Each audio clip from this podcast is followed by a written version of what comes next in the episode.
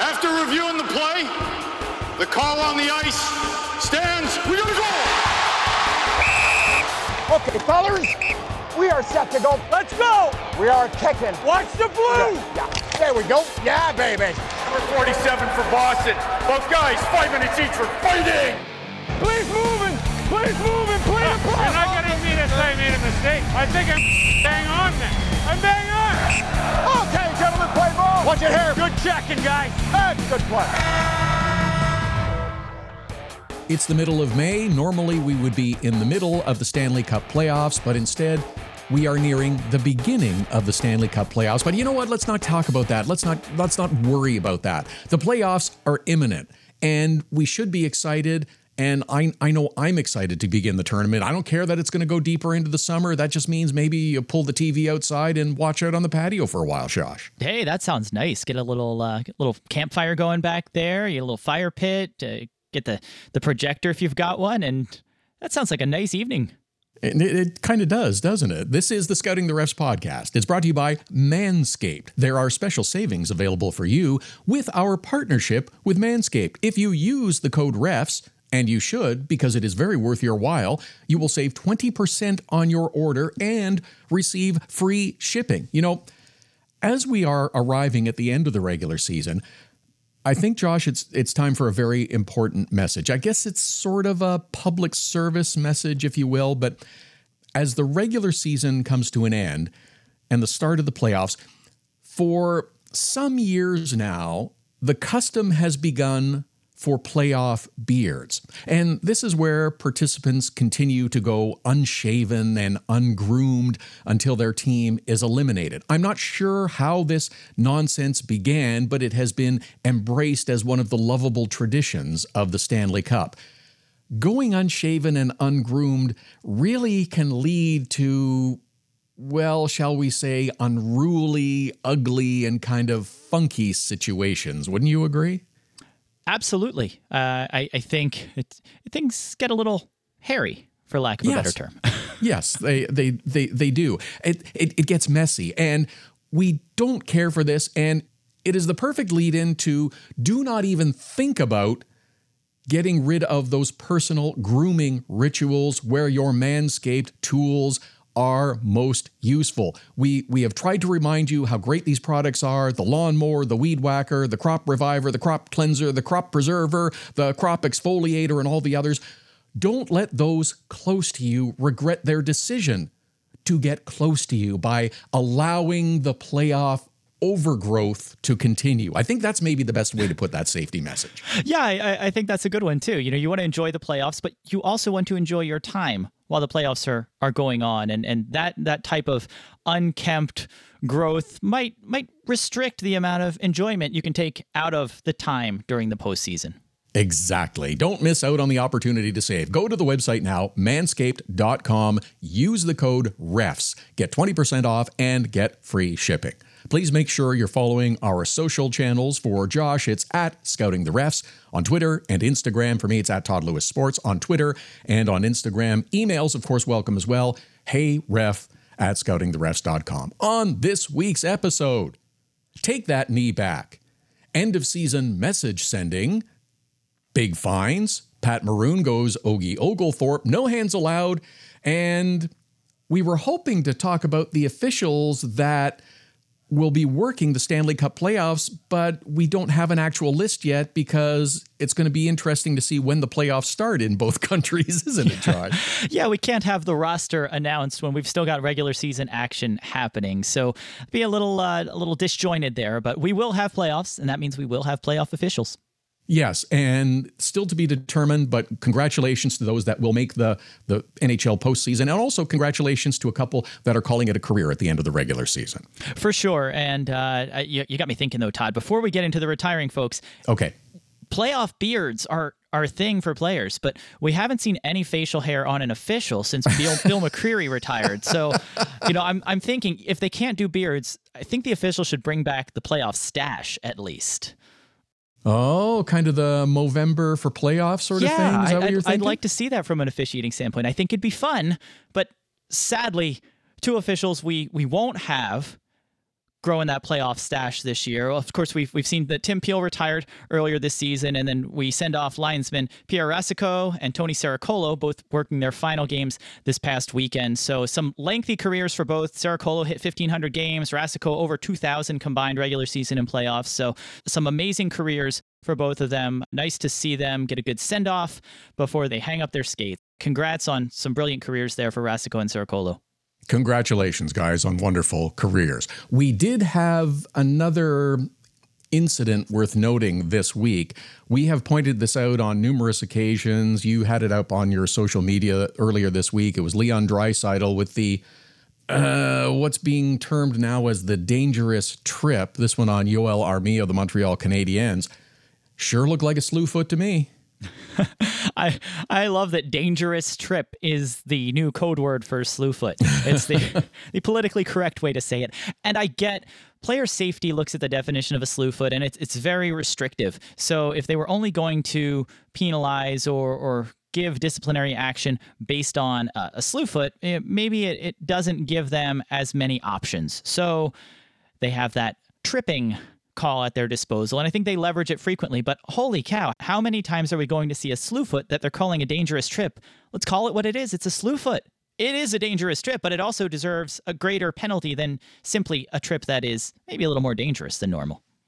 If you would like to see an example of a dangerous trip, then I would refer you to the Minnesota Wild and St. Louis Blues game earlier this week, where Ryan Hartman of the Minnesota Wild dumped Sammy Blais of the St. Louis Blues in a nasty one. Both are skating back in toward the Wild zone. Blais is on the forecheck, and, and Hartman just gives his leg a shove from behind. That's a cheap, dirty play. And that is absolutely a dangerous trip. That was not at all a slew foot. This was a, cheap shot and one that, that could be very dangerous to the player, could result in injury, one that needs to be penalized and deserves some supplemental discipline. So I, I think they got that one right. I think that's a, just like you said, Todd, it's a, it's a cheap shot and it cost Ryan Hartman $5,000. I wouldn't be adverse to having a one game suspension for that either, but I suspect because it was the final regular season game, it would have meant suspending for a playoff game, sort of kind of tempered that one down a bit. Yeah, I think that. And when player safety is looking at these things, they're looking to see, you know, does that act rise to the level of supplemental discipline? And it, probably based on the, the severity, the, the dangerous nature of the play, while they don't want to see it happen, may not have been severe enough, but uh, certainly something that they'd want to address. And and they chose the fine, but I don't know how impactful it is. I, I would love to see a stronger penalty, at least in game, if it doesn't result in a suspension. But uh, man, just scary to watch and just a just an ugly shot by Hartman.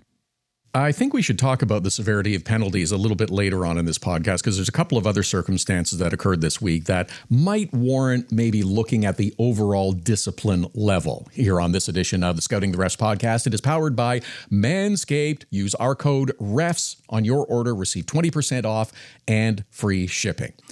As the NHL regular season winds down, sometimes the schedule works out in funny ways, and you have two teams fighting for a playoff spot that end up facing each other and creates a pretty cool vibe.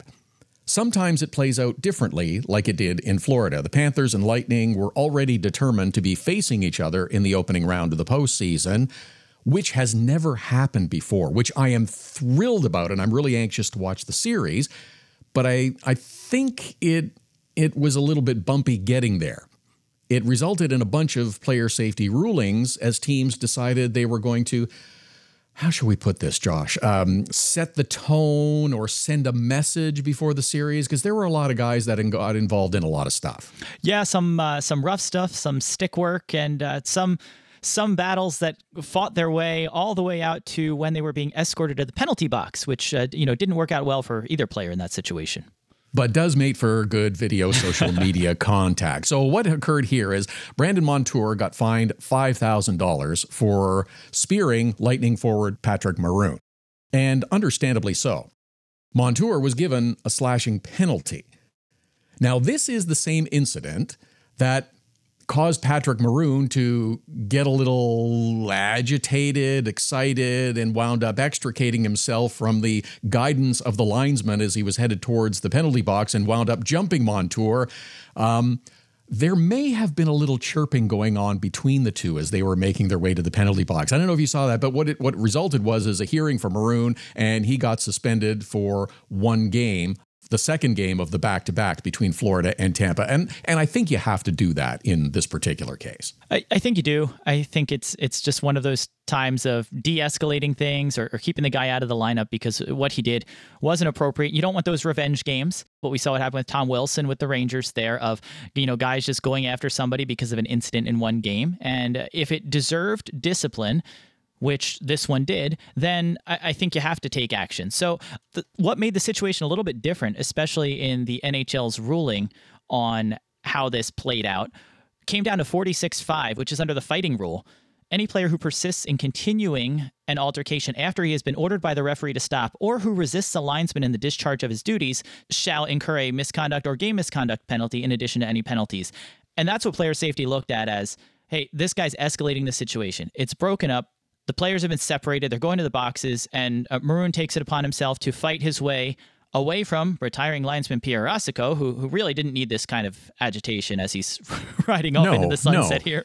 But because he broke loose and, and re-engaged, you know, they, they point to that part as as, you know, why is this a suspendable offense? What is it? It you know, it wasn't a sucker punch. He dropped the gloves, threw a punch, mostly got a fistful of face there, but it was under the fighting rule for continuing the fight despite the linesman's instructions as he's guiding him to the box of that was what they felt rose to the level of supplemental discipline. And and and I think so. I think you got to stand up for the officials on the ice. And, and when you have a guy breaking free from an official, you're going to come down a little bit harder. I completely agree with you. He was not entangled with the official. He was being guided toward the penalty box, as is normally the case after an altercation. One linesman pairs up with each of the participants and guide them toward their respective penalty boxes. But again, there was a little chirping going on, and that's when Maroon decided he'd had enough and he was going to, as you say, continue to escalate the situation. But it strikes me, and you referenced the name Tom Wilson, but my understanding is the Department of Player Safety chose to suspend Maroon because of the totality of his actions, and it was for unsportsmanlike conduct. So, you mean that there was a way to keep a second game between two rivals from turning into a bit of a gong show? I'm I'm not sure what what recent game may have fallen into similar circumstances. Can you think of one? That I I can. I can think of one that set a season high record in penalty minutes that resulted from an altercation following an altercation from a previous game. So one does come to mind, strangely enough. Yes, I'm, I'm. I'll have to look that up in the in the next little while. There was a, there was another incident in the game as well. Mackenzie Weegar also incurred a five thousand dollar fine for a high sticking forward Mathieu Joseph. So these two teams, as we mentioned, will be meeting up in the first round of the playoffs. How do officials, referees, and linesmen approach this set of back-to-back games, knowing that there is a playoff series coming as well? This this goes down to a bit of pre-scouting and awareness and meetings before the game, as we've talked about a little bit, I think, too. Yeah, it absolutely does, and and that's the kind of thing that you know they're going to have the same conversations going into the playoff series, whichever officials get it.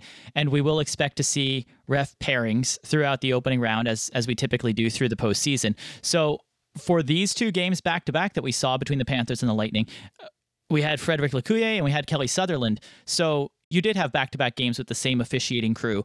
And I, I think that type of experience is what we've seen this season with how the pairings work, and that's what we typically see in the first round. So you'll see those guys repeating. You may see back to back games with the same officiating crews, and you'll certainly have an officiating supervisor assigned to each series who's going to debrief whichever guys are taking the ice that night on what happened last game, what do we need to watch out for.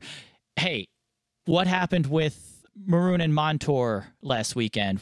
What did we see with Weegar? Which guys do we know are going to have the potential to blow up here? So it's things that the officials pass on, but that officiating supervisor who watches over the series will be responsible for conveying those across the officials that are working the various games. So something that they they'll pay very close attention to, even more so given how these past two games went over the weekend. Yes, I think it could be a very interesting series in Florida between the Panthers and the Lightning. And, and as you said, the officiating supervisor who will see every game will brief the officials beforehand as well. There was another fine that occurred. Joel Edmondson was fined $1,000 for tripping John Tavares of the Maple Leafs earlier in the week. That is an awful lot of money that's been collected by player safety this past week. They should be able to have a pretty good end of season party, don't you think? hey, you want to have the big barbecue over the summer? You got to fund it somehow, right? wow. Um, there is another suspension that I wanted to talk about as well. Goes back a little bit. Zack MacEwen of the Vancouver Canucks was dinged for a game for kneeing Oilers defenseman Darnell Nurse. It was a pretty easy call to suspend for a game when you watch the video, and you see that MacEwen is pretty guilty here. The two players collide at center ice and defenseman Darnell Nurse goes down to the ice, and it's at this point that MacEwen heads toward Nurse and kind of sticks his knee out. This is kneeing, but this is also pretty stupid, and it makes perfect sense that he gets thrown out for a game. Yeah, I actually could have. I I could have gone more. I I know he mm-hmm.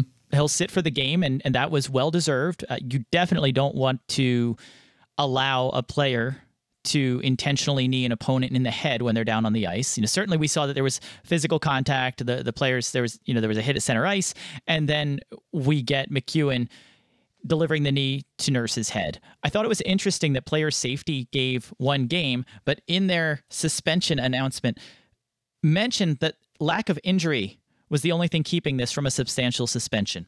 And I understand that. And it's it's fortunate that Nurse wasn't injured and I know that player safety has often looked at the outcome or injury on a play when adding to the games once they've decided to issue a suspension. But to me, one game isn't enough. This isn't a hockey play. This isn't something where it was a late hit or a high stick or a swing at a puck or something that went wrong on a hockey play.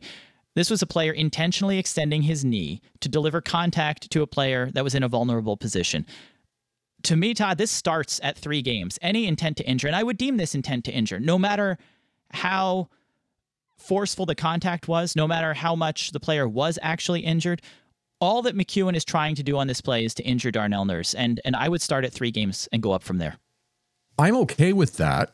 I think that's a, a reasonable minimum standard, which, as I say it, makes me think do we need a higher minimum standard. Instead of starting at one game, do we start at a couple of games? Do we look at other incidents, such as the nasty, dirty, cheap shot that Ryan Hartman did on Sammy Blais? It's it's a trip, but it's really more of a shove causing him to spill. Do we need to look at broader incidents. And I, I mean, I'd have no problem if, if Ryan Hartman was suspended. I don't care that it's a playoff game. I think I think we need to look at at those and penalize them a little more severely. I don't. In fact, I, I guess it's I'm saying I don't think the five thousand dollar fines work as a deterrent, and I think it needs to be higher. No, I think the $5,000 just gets you on the naughty list of, hey, you did something wrong. It's a, a cursory acknowledgement, but it really doesn't do anything for the players, especially you know, these guys are making millions a year. So $5,000 is a drop in the bucket.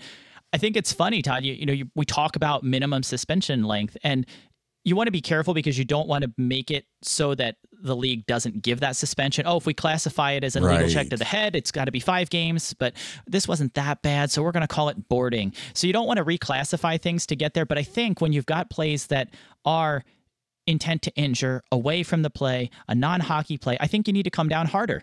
And I think you brought up a great example when we were when we were chatting earlier look back a few years to when James Neal got five games for kneeing Brad Marchand. And right.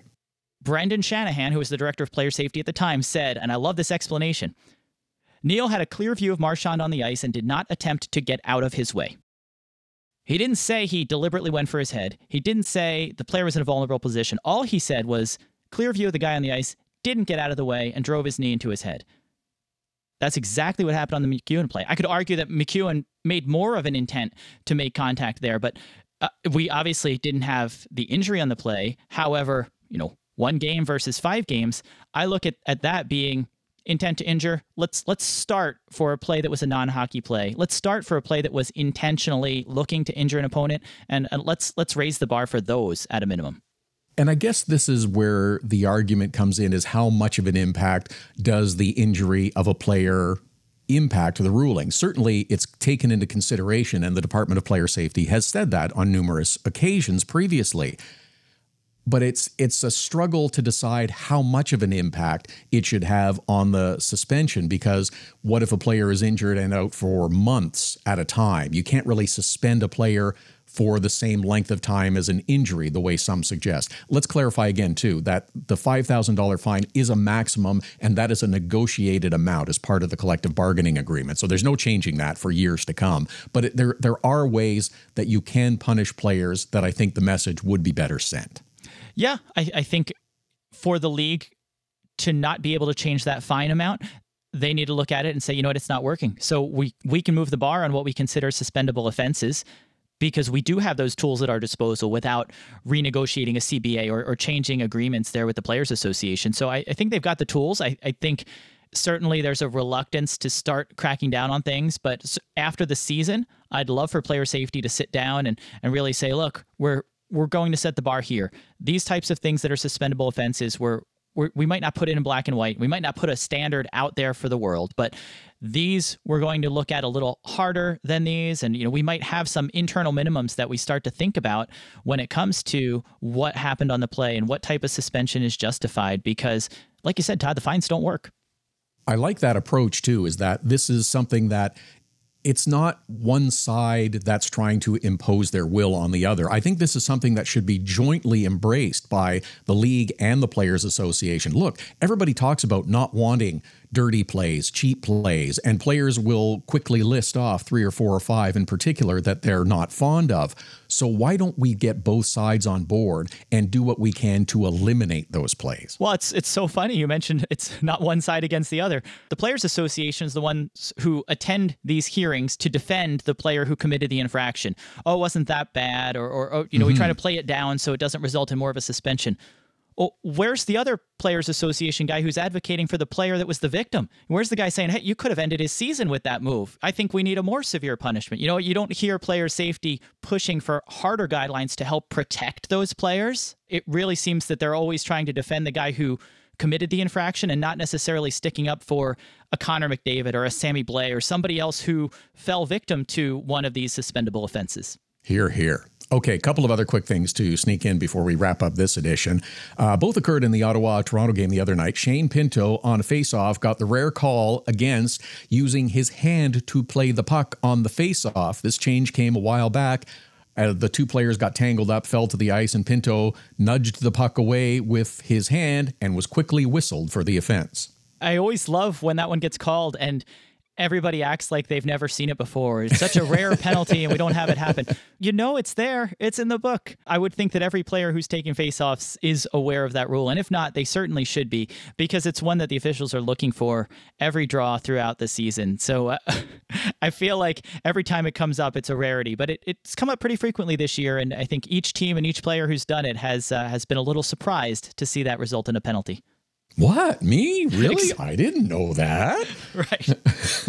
Off-season recommended reading. The rule yes, book. rule book.